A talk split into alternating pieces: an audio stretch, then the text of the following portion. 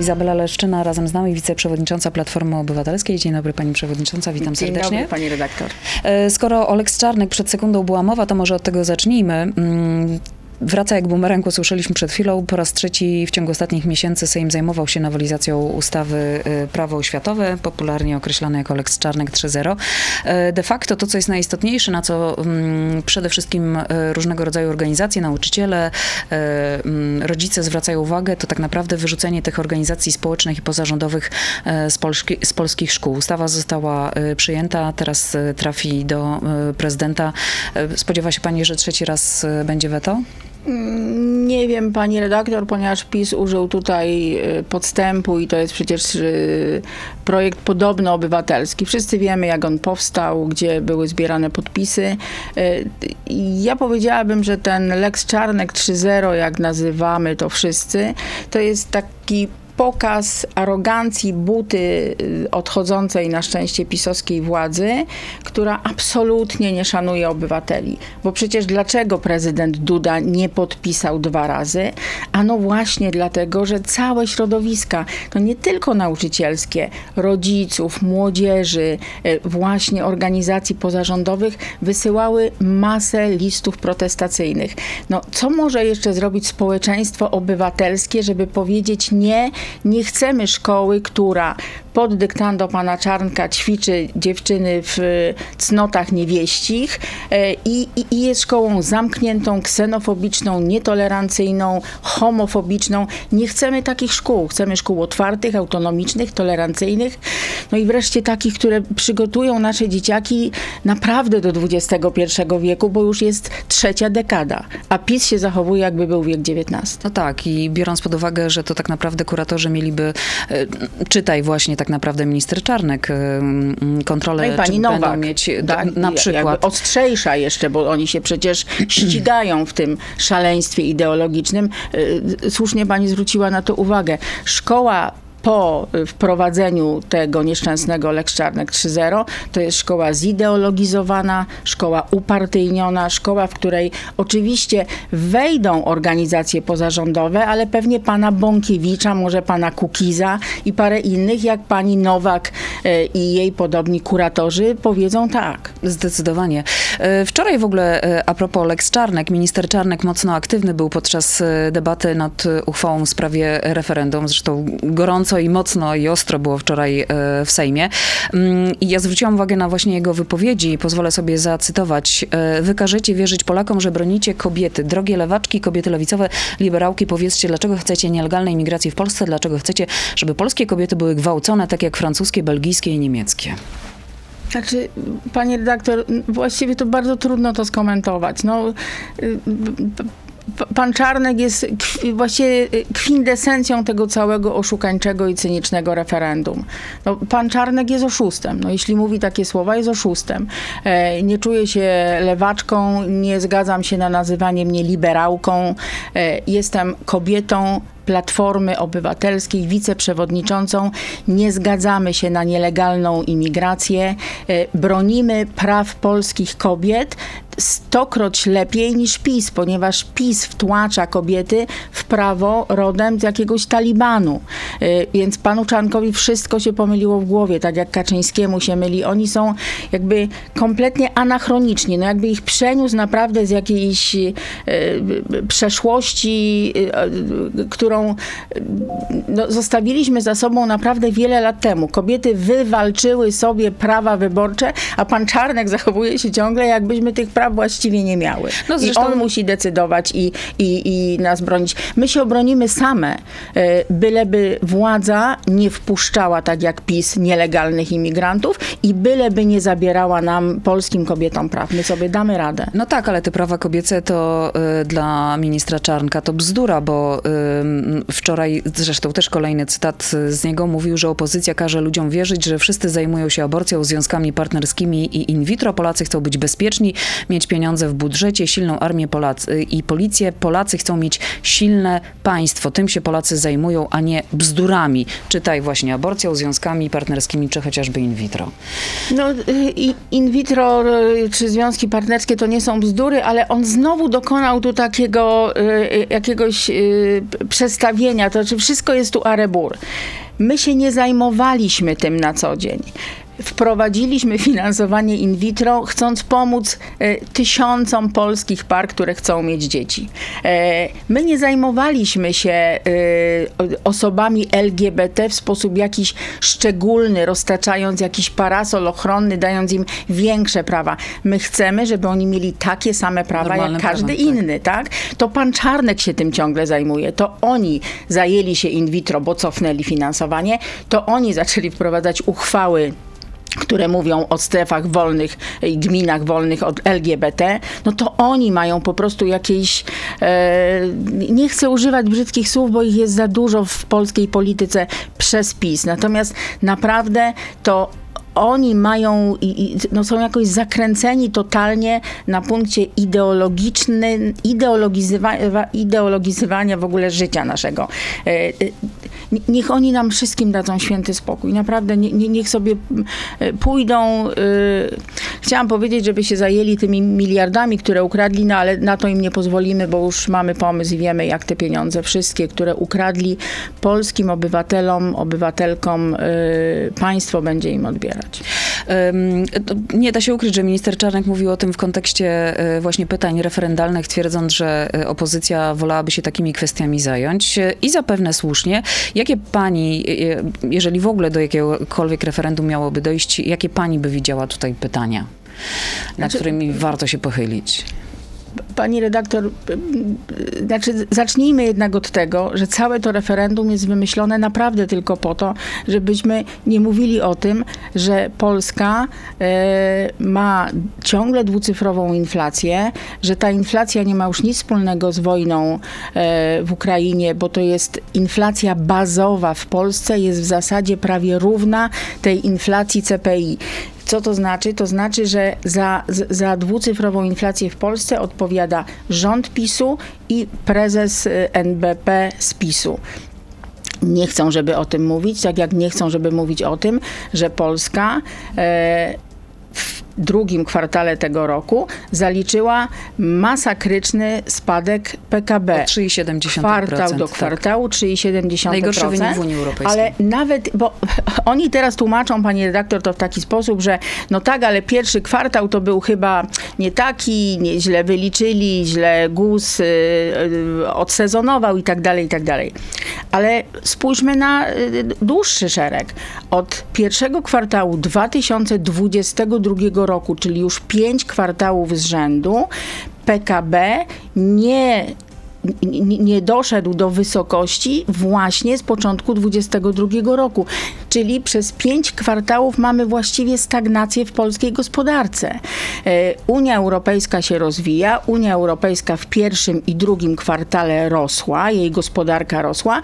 Polska gospodarka w pierwszym, drugim kwartale tego roku się kurczyła. Niech tym się zajmą, niech na to sobie odpowiedzą, dlaczego tak jest. Oczywiście powodów jest dużo, ale jeden taki już namacalny, zrozumiały dla wszystkich. My nie mamy 270 miliardów złotych z Krajowego Planu Odbudowy. Sami napisali, że KPO to jest jeden punkt procentowy więcej w dynamice PKB. No to znaczy, żebyśmy się rozwijali, a tak się zwijamy. No ale I, według premiera Morawieckiego spokojnie damy sobie radę bez tych pieniędzy. Yy, no właśnie okazuje się, że sobie nie dajemy rady. Nie dają sobie rady szpitale, nie dają sobie rady Y, nauczyciele, bo zarabiają coraz mniej i odchodzą z pracy. Y, transport publiczny leży, mieszkalnictwo leży. No i cała polska gospodarka leży pod rządami PiSu. I y, to, że pan Soboń pokazuje na Twitterze, że rozwijaliśmy się prawie trzy razy szybciej niż Unia Europejska w ciągu tych ostatnich siedmiu lat, e, no to niech sobie policzy, ile razy szybciej się rozwijaliśmy w ciągu jeszcze poprzednich ośmiu lat zarządów Platformy Obywatelskiej, bo rozwijaliśmy się szybciej prawie dziewięć razy. Więc nie, niech e, naprawdę zastanowią się, dlaczego jest tak, że tempo doganiania zachodniego świata, o którym ciągle opowiada Kaczyński, zmniejszyło się prawie trzykrotnie.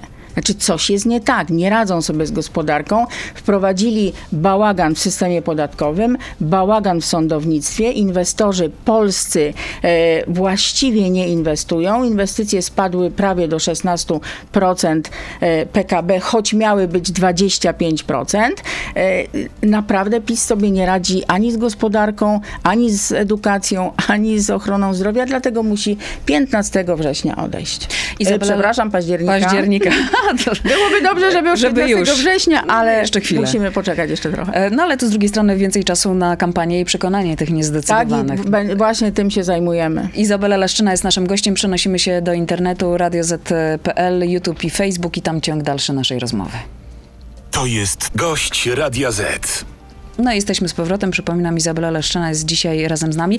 Ale e, pani przewodnicząca, ja pozwolę sobie wrócić jednak do tych pytań, bo nie chodzi o to, żeby oczywiście one padły teraz i żeby dyskutować e, nad tymi pytaniami. Zresztą wczoraj Joanna Mucha em, powiedziała, że złożony został e, e, wniosek o to, żeby to referendum przesunąć. I to miałby być taki test, że jeżeli rządzący by się na to zgodzili na 12 listopada, no to mm, można by y, y, mm, mm, e, mniemać, że, że nie zależy im na tym, żeby tak naprawdę kampania referendalna była częścią kampanii takiej stricte wyborczej związanej z wyborami do parlamentu. E, Ale gdyby takie referendum, albo inaczej, o co chcielibyście zapytać Polaków? Jeśli w ogóle mielibyście stworzyć takie referendum, to jakie kwestie by się tam mogły pojawić z waszej perspektywy? Zaraz na to pytanie odpowiem, ale pani redaktor, tak naprawdę my idziemy do referendum 15 października. My idziemy do referendum, w którym główne pytanie, y, które stawiamy de facto Polakom, y, brzmi tak.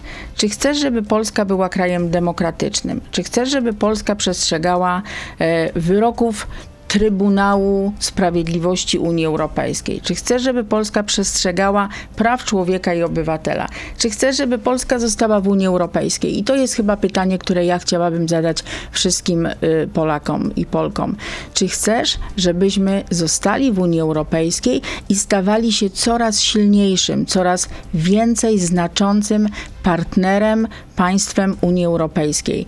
Jeśli y, odpowiedź większości Polaków, a jestem przekonana, że, że ciągle tak jest, że, że, że nie, my nie musimy być euroentuzjastami, ale my chcemy być Europejczykami.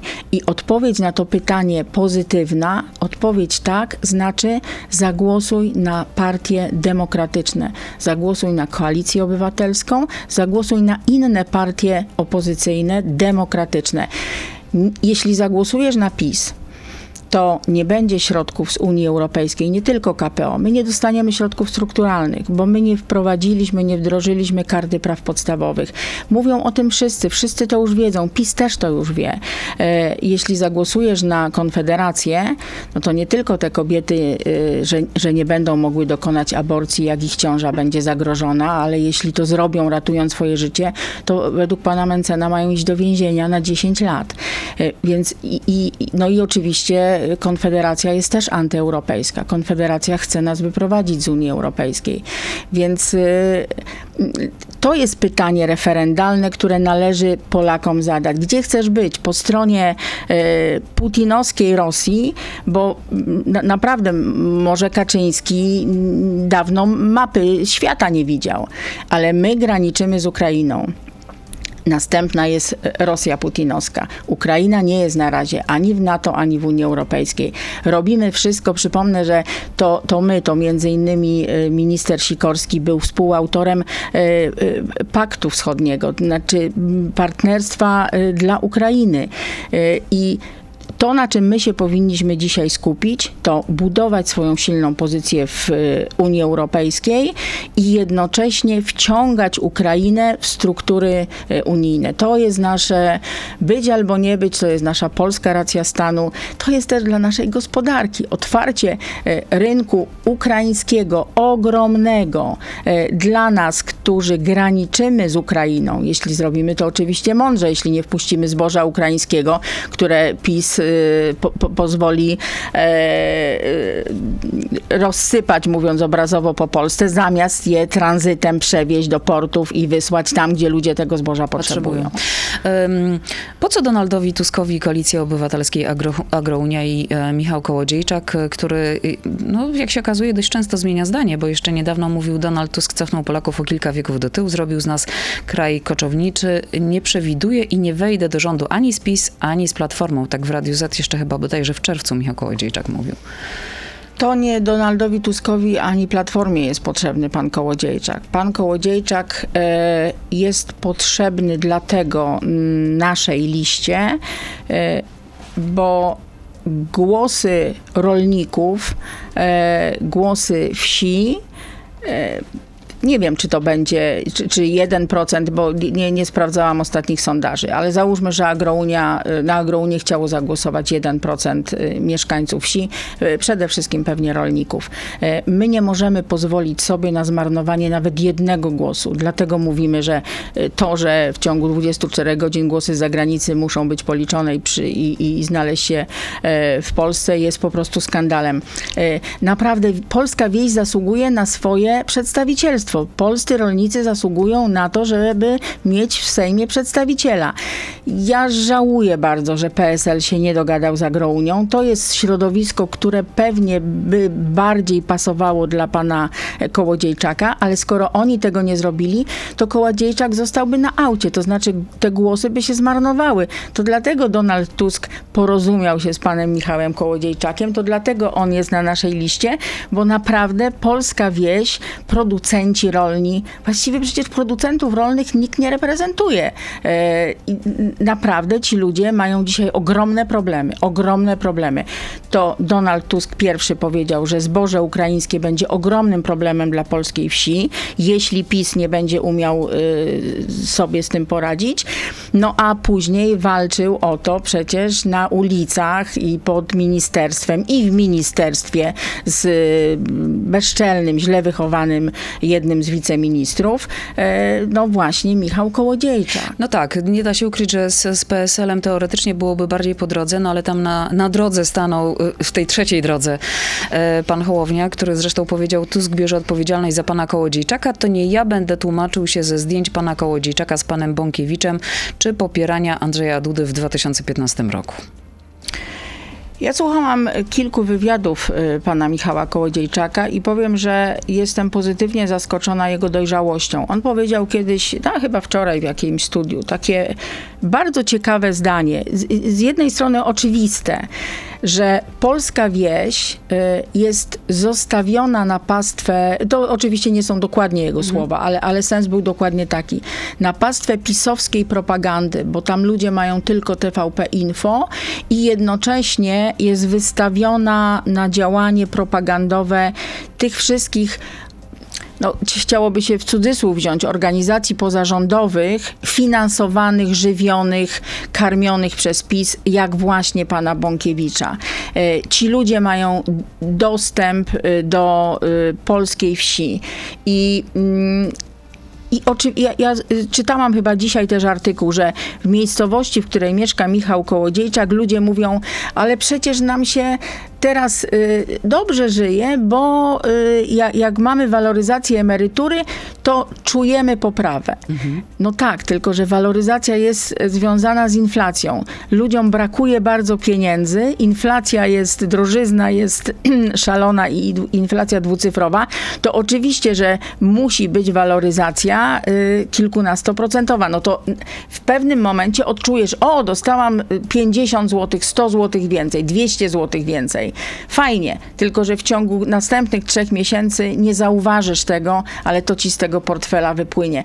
Więc ja liczę na to, że pan Kołodziejczak będzie teraz umiał przekonać ludzi na wsi, że on idzie do Sejmu, żeby reprezentować ich interesy. I jedyną szansą i jedyną możliwością było znalezienie się na liście. No skoro inni nie chcieli yy, ponieść pewnego ryzyka. My ponosimy ryzyko dla Polski i dla polskiej wsi, przecież nie dla pana Kołodziejczaka. E, To ile osób e, jeszcze z Agrounii na waszych listach się znajdzie? Bo to nie tylko Michał Kołodziejczak ma być. To jest około 8 chyba osób, może nawet do 10, ale nie, nie wiem, czy aż 10. Natomiast y, naprawdę Agrounia, znaczy pa- pan Kołodziejczak, bo to z nim prowadził rozmowy nasz przewodniczący i, i y, zachował się bardzo odpowiedzialnie. To znaczy on nie stawiał warunków jakichś szalonych, no bo my mieliśmy też prawie gotowe listy. E, Pan Kołodziejczak ma jedynkę w Koninie i nasz y, poseł e, Tomasz Nowak ustąpił z tej jedynki, to też szacunek. E, Natomiast jest jeszcze kilka osób we wschodniej Polsce, na Podkarpaciu i w kilku innych okręgach. To nie są miejsca jakoś szczególnie eksponowane. Jeśli ci działacze mają szacunek w swoim środowisku, mają szansę dostać się do Sejmu. Jeśli nie, to do Sejmu nie wejdą. A Michał Kołodziejczak, zresztą to takie pytanie zadają też nasi słuchacze, e, byłby dobrym ministrem e, rolnictwa? Michał Kołodziejczak y, na tyle, na ile dał się nam poznać, jest zdeterminowany maksymalnie. Jest odważny i zna się na rolnictwie. Jeśli dzisiaj ktoś mi wskaże taką osobę w Ministerstwie Rolnictwa, to no, konia z rzędem temu, kto to zrobi. E, To jeszcze przez chwilę porozmawiajmy o e, nazwiskach. Bogusław Wołoszański, postać wszystkim doskonale znana, ale wczoraj się okazało, że w dniu ogłoszenia informacji, że będzie startował z list Koalicji Obywatelskiej, z anteny TVP Historia zniknęły dwa prowadzone przez niego programy, a jednak z telewizją polską związany był chyba przez co najmniej 30 lat. No więc to jest tam małość pisowska i strach pisowski. Oni się potwornie boją, y, bo wiedzą, że my naprawdę wygramy. E, Jeśli nie przeszkadzały im programy pana Wołoszańskiego e, przez tyle lat y, w TVP Historia, są programy, które y, no, znaczy na pewno moje pokolenie No są kultowe bardzo dzisiaj. lubi. I dokładnie tak. Pamiętam, jak z tatą og- oglądaliśmy te programy e, i, i, i, i nadal chętnie na YouTubie to robię. E, Znaczy, i nikomu nie przeszkadzało, że, że te programy były. Mało tego, pewnie mieli oglądalność dzięki temu. No to teraz tej oglądalności pewnie już takiej mieć nie będą. A co Bogusław Wołoszański wniesie, e, jeżeli znajdzie się w ogóle właśnie w parlamencie przyszłym? Myślę, że tak. Pan Wołoszański kandyduje z okręgu y, z Piotrkowa. To y, matecznik y, pana Macierewicza tak. I y, ja myślę, że, że, że pan Wołoszański jest najlepszym, y, najlepszą osobą, która jest w stanie obnażyć no, całą hipokryzję Macierewicza, który od wielu, wielu lat udaje polskiego patriotę, a jest tak naprawdę ogromnym szkodnikiem. I myślę, że, że w czasie tej kampanii pan Wołoszański pewnie kilka ciekawych e, historii z życia Antoniego Macierewicza nam e, opowie. E, dlaczego e, Wołoszański, dlaczego stamtąd? E, tam się urodził, stamtąd pochodzi, tam ma swoje korzenie i, i, i tam jest też bardzo, bardzo popularny. E, tak, jest na pewno wartością dodaną. To znaczy, e, co my chcemy pokazać te, te, te też ludziom? Nie każdy się interesuje polityką na tyle, żeby czytać nasz program. Zresztą niedługo odpalimy, znaczy myślę, że na początku września stronę internetową, e, na której różne, e, właściwie wszystkie obszary naszego programu będą opisane. My chodzimy po mediach, mówimy o nich, natomiast tam one będą tam wszystkie zebrane.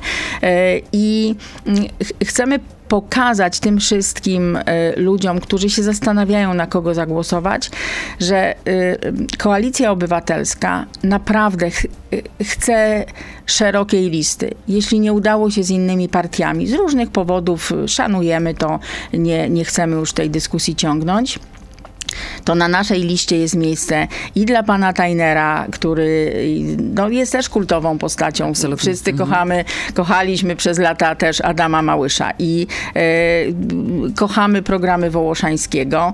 Mm, Ja myślę, że to dobrze, że pokazujemy, że ludzie, którzy mają absolutną, absolutny szacunek z innych powodów niż działalność polityczna, bo w niej nigdy nie brali udziału, chcą dać swoją twarz, swoją reputację, e, tą popularność, którą mają, e, no właśnie na po, położyć na takim e, No tak, trochę na ołtarzu ojczyzny. Znaczy zawalczyć o Polskę wolną, europejską, Czy na tych, tolerancyjną. y, na tych listach, y, pani przewodnicząca, jest miejsce dla Ryszarda Petru?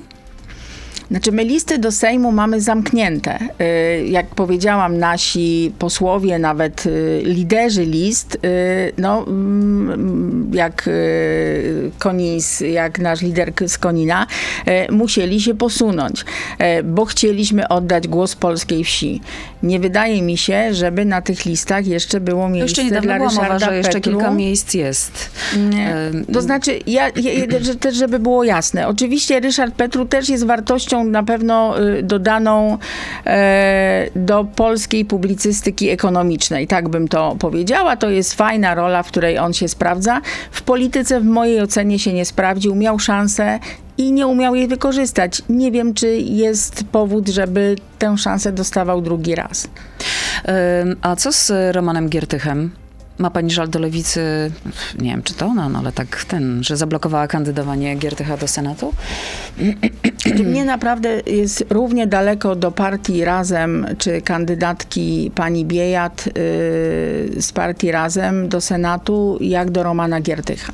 Ja, ja, ja, dokładnie chyba jestem tak samo daleko od tej, e, tej kandydatki i tego ewentualnego kandydata. Mm, Więc trudno mi mówić. Znaczy, wydaje mi się, że Giertych... y, przez te wszystkie lata pisowskich rządów, yy, no, o, trochę odkupił te swoje winy, bo, bo oczywiście jego winy są bezsprzeczne. Ja sama, pierwszy mój blog to był blog y, napisany ze złości, jak Giertych był ministrem edukacji i, i niszczył też polską szkołę. Y, I to wszyscy oczywiście pamiętamy. Natomiast wydaje mi się, że Giertych przeszedł ogromną, e, znaczy przeszedł długą drogę i, i jest dzisiaj innym człowiekiem, natomiast jako osoba, która bardzo dobrze zna PiS e, i, i poświęciła sporo czasu, żeby te wszystkie ich niecne uczynki e, śledzić, komentować. E, tak, byłby chyba wartością dodaną. No, jeśli nie w polskiej polityce, to myślę, że, że w życiu publicznym. I myślę, że, że tak jeszcze będzie. Ile będzie kosztowała was kampania? Y, Tak naprawdę to jest pytanie do Janka Grabca, czyli naszego skarbnika. Y, Mówi się, że, że pieniądze, jakie możemy wydać, to jest około 40 milionów złotych. Y, Wiem, że na pewno e, staraliśmy się o kredyt, ale pewnie szczegóły to zdecydowanie e, skarbnik. Ja chcę jeszcze jedną rzecz powiedzieć, bo to, często na, nasi pewnie słuchacze, widzowie tego nie wiedzą kampanie poszczególnych posłów, na przykład Izabeli Leszczyny z Jedynki z Częstochowy, tutaj autoreklama, przepraszam, e, my finansujemy sobie sami e, z, z własnych prywatnych pieniędzy, ewentualnie jak ktoś, kto popiera daną partię i danego kandydata, zgodnie z ustawą wpłaci jakieś pieniądze na konkretne konto. E, Pieniądze te partyjne, o których mówimy, które partia może przeznaczyć na kampanię, no to są pieniądze, które pochodzą z subwencji albo z kredytu, który później spłacamy z subwencji, jak dostaniemy się e, do Sejmu. I one idą na tak zwaną kampanię ogólnopolską. My w, ty, będziemy dokładnie tak, tam będziemy mówić, e, znaczy finansować będziemy Pewnie już z tych pieniędzy marsz e, 1 października, na który już dzisiaj wszystkich naprawdę bardzo, bardzo gorąco zapraszam. Będziemy finansować e, e, billboardy w Polsce, będziemy finansować tę stronę z programem, o której mówiłam, będziemy finansować spoty wyborcze i tak dalej, i tak dalej. Ale to jest kampania ogólnopolska. E, Kandydaci e, mają własne, prywatne środki, znaczy, jeśli je mają, muszą je mieć, żeby sfinansować kampanię. To nie jest tak, że, że, że z subwencji partyjnej finansujemy kampanię poszczególnych posłów. A propos pieniędzy, jak pani skomentuje karę, jaką y, ym, przewodniczący Świrski nałożył na Radio Z niemal pół miliona złotych? No to jest kolejny skandal. Pan Świrski y, się chyba specjalizuje w nakładaniu kar na wolne media, zresztą bezprawnych kar. Y, to dobrze, że Radio Z y, poszło z tym do sądu. Y, pani redaktor, ale to jest y, jakby element większej całości. PiS nienawidzi wolnych mediów. No, Kaczyński co drugie zdanie mówi o jakiejś odrealnionej rzeczywistości. E, Atakowali TVN, atakowali TOG FM, atakują Radio Z. Tacy po prostu są. E, Obajtek kupił e, Polskę Press. Gdyby tylko mogli, kupiliby was wszystkich. Kupiliby wszystkie wolne media i lałaby się z nich propaganda w wersji TVP Info. No po prostu tacy są. Wiedzą, że Oni rozumieją, że wolne media to jest dla nich śmiertelne zagrożenie. Znaczy, prawda jest dla nich śmiertelnym zagrożeniem. E, chodzą, mają usta pełne frazesów o Bogu, honorze, ojczyźnie, a jednocześnie, jak ktoś ma Boga w sercu, pani redaktor, to nie może mówić o drugim człowieku, jak Kaczyński o y, Donaldzie Tusku, że jest wcieleniem zła. To jest niezgodne z nauką Kościoła katolickiego. No ale to Donald Tusk ja myślę, że biskupi... według Prawa i Sprawiedliwości. No jest, jest różnica. Donald Tusk mówi o PiSie, że to, co robi partia, to, co robią Polsce, to, co robią kobietom, wymiarowi sprawiedliwości, polskiej szkole, y, polskiej gospodarce, y, polskim rolnikom, to jest złe. I to jest zło. Jest zupełnie czymś innym powiedzieć, że działania konkretnych ludzi są złe, a czym innym jest powiedzieć, że człowiek jest wcieleniem zła. Naprawdę. Yy, ja oczekiwałabym, żeby polski kościół też w tej sprawie no jednak się odezwał. Wracając jeszcze y, na chwilę do nazwisk, skomentował to dość mocno, na cytat chyba sobie dosłowny pozwolić nie mogę. E, Na siódmym miejscu znalazł się Marcin Gołaszewski, przewodniczący Rady Miejskiej e, w Łodzi. E, No i on był taki dość mocno rozgoryczony tą swoją pozycją na liście i e, na- powiedział, powiedział dosłownie, że został e, bezczelnie, no i tutaj pada takie dość niecenzuralne słowo. I co? Dało się jakoś z nim dogadać? Znaczy oczywiście Łódź to nie jest mój okręg i ja też nie, nie, nie układam list y, w innych okręgach, natomiast y, oczywiście z, no, znam tę sprawę z, y, choćby z mediów i wiem, że pan Gołaszewski się trochę e, no, no, doszedł do wniosku, że, że jednak popełnił błąd, że poszedł o jeden most za daleko. Wybory to są ogromne emocje. Miejsce na liście to są duże emocje. Pan Gołaszewski, y, wiem, że ro, rozmawiał z y, szefem Nowoczesnej, z mm, Adamem Szłapką i wiem też, że Adam Szłapka rozmawiał z y, premierem Donaldem Tuskiem. Nie znam ustaleń. Sądzę, że, że no, jakaś ostateczna decyzja zapadnie. Pan Gołaszewski to jest naprawdę bardzo taki aktywny, lokalny polityk y, w Łodzi. E, Pewnie szkoda, że, że puściły mu emocje. Poczuł się pokrzywdzony zapewne. No tak, tylko polityka nie, znaczy w polityce nie można stawiać swojego interesu ponad interes publiczny. Naprawdę e, zawsze Donald Tusk to powtarza i myślę, że tutaj też był mocno e, no, zdegustowany postawą pana Gołaszewskiego. Ale tak jak powiedziałam, pan Gołaszewski y, no, doszedł do wniosku, że, że, że zrobił głupstwo i pewnie każdy też no, ma prawo do jakiegoś błędu. Mm, Nie umiem powiedzieć, jak się ta sprawa skończy. Wiem, że e, premier Tusk ma rozmawiać dzisiaj z sekretarzem generalnym, panem Marcinem Kierwińskim, no i oni podejmą decyzję. Mhm. No ale nie da się ukryć, że jeżeli chodzi o listy, no to one wzbudzają chyba wśród y, kandydujących największe emocje. Zresztą bardzo długo czekaliśmy na ten pakt senacki. To jest według pani taki pakt na miarę waszych możliwości, taki optymalny, który potencjalnie jest w stanie doprowadzić do zwycięstwa?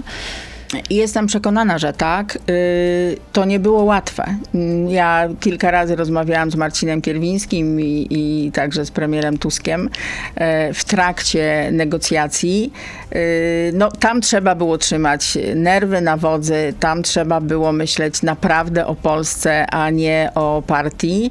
E, I tak, chyba mogę powiedzieć, że, że jestem dumna. Jestem dumna i z Marcina Kierwińskiego, że y, no bo bo, bo my mamy jednak no, największą to, tą pulę do zdobycia E, I, i w kilku miejscach musieliśmy, musieliśmy ustąpić. Ja bardzo się cieszę, że, że, że kandydatką do Senatu z Warszawy jest pani marszałek Małgorzata Kidawa-Błońska, bo myślę, że warszawiacy, warszawianki zasługują na, na taką kandydatkę do, e, do A w przyszłości to Senatu. potencjalna marszałek Senatu właśnie?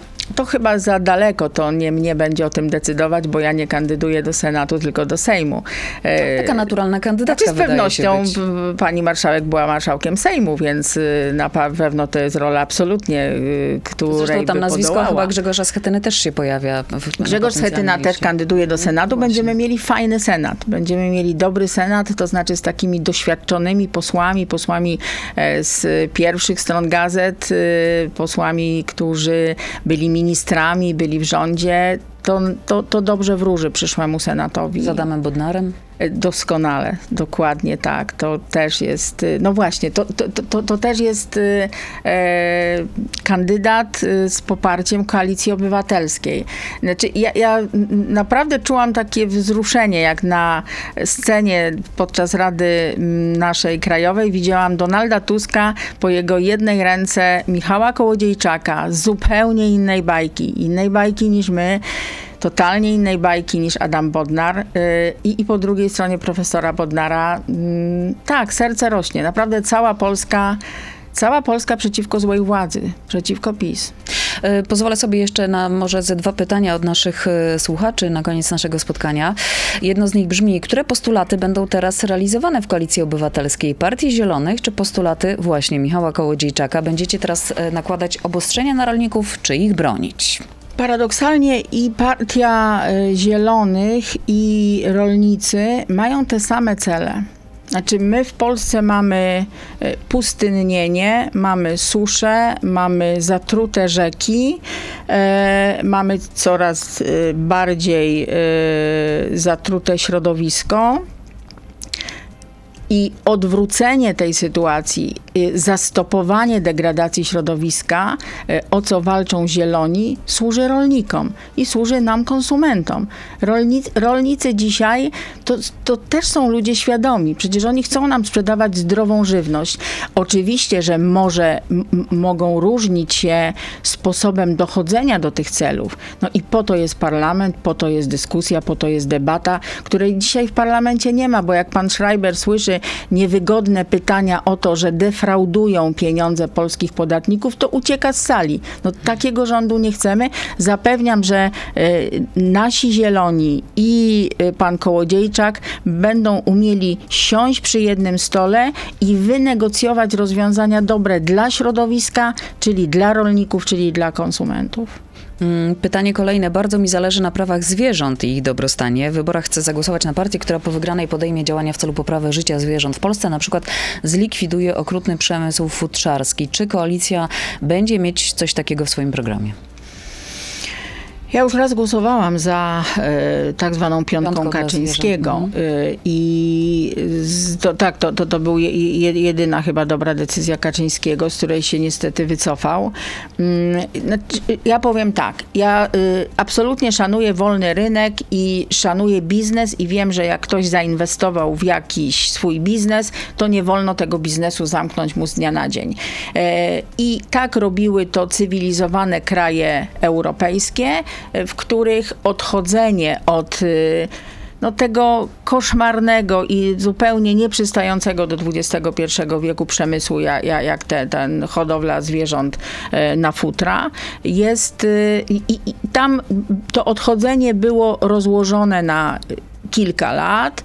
E, No i oczywiście musi być jakieś zadośćuczynienie sensowne. Niestety my wszyscy podatnicy pewnie będziemy musieli ponieść w jakimś stopniu koszt tego, że e, no, nie możemy mordować zwierząt po to, żeby Jacyś ludzie założyli na swoje grzbiety futra, y, co jest w złym stylu, w złym guście i, na, i, i, i naprawdę no, chyba nie wolno dzisiaj już tego robić. Tak? Więc ja, ja absolutnie jestem za, nie potrafię dzisiaj pani powiedzieć e, o konkretnym rozwiązaniu, o, o czasie, ale, ale myślę, że Polska musi to zrobić. No to jeszcze jedno y, pytanie. Y, Jaki koalicja ma pomysł na uzdrowienie służby zdrowia? Czy tylko dosypywanie pieniędzy do systemu, czy spróbuje ugryźć temat z innej strony? E, Znaczy, to są dwie rzeczy naraz. Mm, My na zdrowie przeznaczamy bardzo mało pieniędzy. Y, Najmniej chyba tylko Rumunia jest gorsza albo Bułgaria. E, Czyli prawie najmniej w całej Unii Europejskiej. No nie może być tak, że z jednej strony wychodzi Kaczyński i mówi, że my to już prawie jak Francja, a niedługo to będziemy jak Niemcy, co jest oczywiście bzdurą, daleka droga przed nami, a już pod rządami PiSu, jak udowodniłam, to w ogóle y, jakiś kosmos nas dzieli. A jednocześnie na ochronę zdrowia wydajemy bardzo mało pieniędzy. I teraz uwaga, Polacy w czasie rządów PiSu z własnej prywatnej kieszeni dorzucają do ochrony zdrowia 50 miliardów złotych. Czyli e, no, coś jest jednak nie tak i w zarządzaniu, i w organizacji całego systemu ochrony zdrowia, e, i w przeznaczaniu publicznych środków na system ochrony zdrowia. My naprawdę dzisiaj przeznaczamy 4,8, może maksymalnie 0,9% na PKB na ochronę zdrowia. E, No, średnia unijna to jest dwa razy tyle. Więc po pierwsze musimy przeznaczyć więcej pieniędzy na ochronę zdrowia, e, publicznych pieniędzy i stopniowo do tego będziemy dochodzić, ale także będziemy e, wprowadzać zmiany organizacyjne. Co, co zrobił PiS? Scentralizował wszystkie decyzje. Wyceny świadczeń są ciągle na poziomie sprzed kilku lat, tymczasem mamy galopującą inflację, więc nie da się tego spiąć. Szpitale się zadłużają.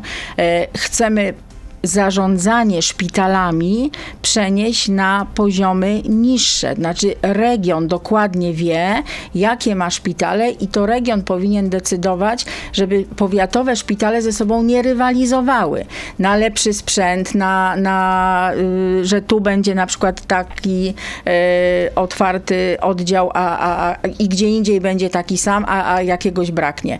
Potrzebujemy geriatrii, potrzebujemy zarządzania niecentralnego, tylko zdecentralizowanego, ale oczywiście e, na poziomie najlepiej pewnie urzędów marszałkowskich byłoby to, to zarządzanie szpitalami powiatowymi i wojewódzkimi pozostawić. Mm, Na pewno zniesiemy limity y, leczenia szpitalnego. Nie może być tak, że ludzie czekają miesiącami i limity my nawet mamy wprowadzone do hospicjów. No naprawdę człowiek do hospicjów To myślę, że to jest jedna z najważniejszych kwestii, bo we wszystkich sondażach wychodzi, że zdrowie oczywiście jest w ścisłej czołówce, jeżeli chodzi o to, co najbardziej nas Polaków interesuje, ale właśnie te kolejki to jest coś, co, co przeraża Polaków i perspektywa, nie wiem, zachorowania, pójścia do lekarza, do szpitala czy do specjalisty, że trzeba oczekiwać kilka miesięcy. E, Zresztą nawet jak nowa pani minister zdrowia e, niedawno się pojawiła, no to e, politycy mówili, że dłużej się czeka w kolejkach do specjalistów niż pani minister teoretycznie będzie sprawowała swój urząd. Dokładnie tak. Znaczy na pewno będziemy chcieli przeznaczyć wreszcie środki z KPO, które y, zostaną odblokowane, jak, jak wymiar sprawiedliwości będzie niezależny. Y, I, i, I tam jest sporo pieniędzy na ochronę zdrowia. Z polityki spójności także jest sporo pieniędzy na ochronę zdrowia. Y, Będzie, zmodernizujemy szpitale powiatowe. Ch- Chcemy wprowadzić, nie- chodzi o nazwę, ale takie powiatowe centra zdrowia, gdzie ludzie będą mogli e, znaczy, g- gdzie nie, nie będzie różnicy e, w dostępie do diagnostyki, e, do rehabilitacji, do opieki e, także takiej e, nad e, chorym przewlekle, e, między dużym miastem a, a wsią. To znaczy, Konstytucja Polska zapewnia każdemu równy dostęp do ochrony zdrowia. Po ośmiu latach rządów PiSu dostęp do ochrony zdrowia w pięciu największych ośrodkach, pięciu największych miastach w Polsce jest nieporównywalnie lepszy niż w ośrodkach mniejszych. No i to trzeba absolutnie zmienić i nad tym pracujemy. E, Będziemy tworzyć takie powiatowe centra zdrowia, bo każdy musi mieć dostęp do lekarza bez względu na miejsce, w A wyższe, mieszka. y, to- już na koniec, wyższe składki na zdrowie, czy, czy niższe? Nie no, składki na, znaczy... y, Do NFZ-u nie może trafiać mniej pieniędzy niż trafia, natomiast składki trzeba uporządkować. Znaczy nie, nie, nie może być tak, że jedna osoba płaci na przykład dzisiaj, nie wiem, 100 tysięcy miesięcznie, bo takie przypadki też znamy. To jest w ogóle chore i tak być nie może. Nie, nie może też być tak, że jak było kiedyś, że przedsiębiorca płaci 58 zł miesięcznie. E, musimy to skalibrować. Na pewno wyrzucimy w kosmos te wszystkie szaleństwa, że jak ktoś sprzedaje kawałek przedsiębiorstwa czy samochód, to od tego płaci składkę zdrowotną. To zlikwidujemy natychmiast e, i będziemy się starali wprowadzić system no, sprawiedliwy. Znaczy osoby więcej zarabiające oczywiście muszą więcej płacić. No, to, to jest zasada solidaryzmu społecznego, którą y, szanujemy. E, Natomiast no, nie, nie, nie może być jakichś e, różnic takich, które no, no, no, no, są zupełnie absurdalne. Izabela Leszczyna. E, Dużo więcej pytań, ale to na następny raz. Wiceprzewodnicząca Platformy Obywatelskiej była gościem Radia Z. Bardzo dziękuję za to spotkanie. Dziękuję, dobrego dnia. E, I dobrego weekendu. Do zobaczenia i do usłyszenia. To był gość Radia Z. Słuchaj codziennie w Radio Z i na player radioz.pl.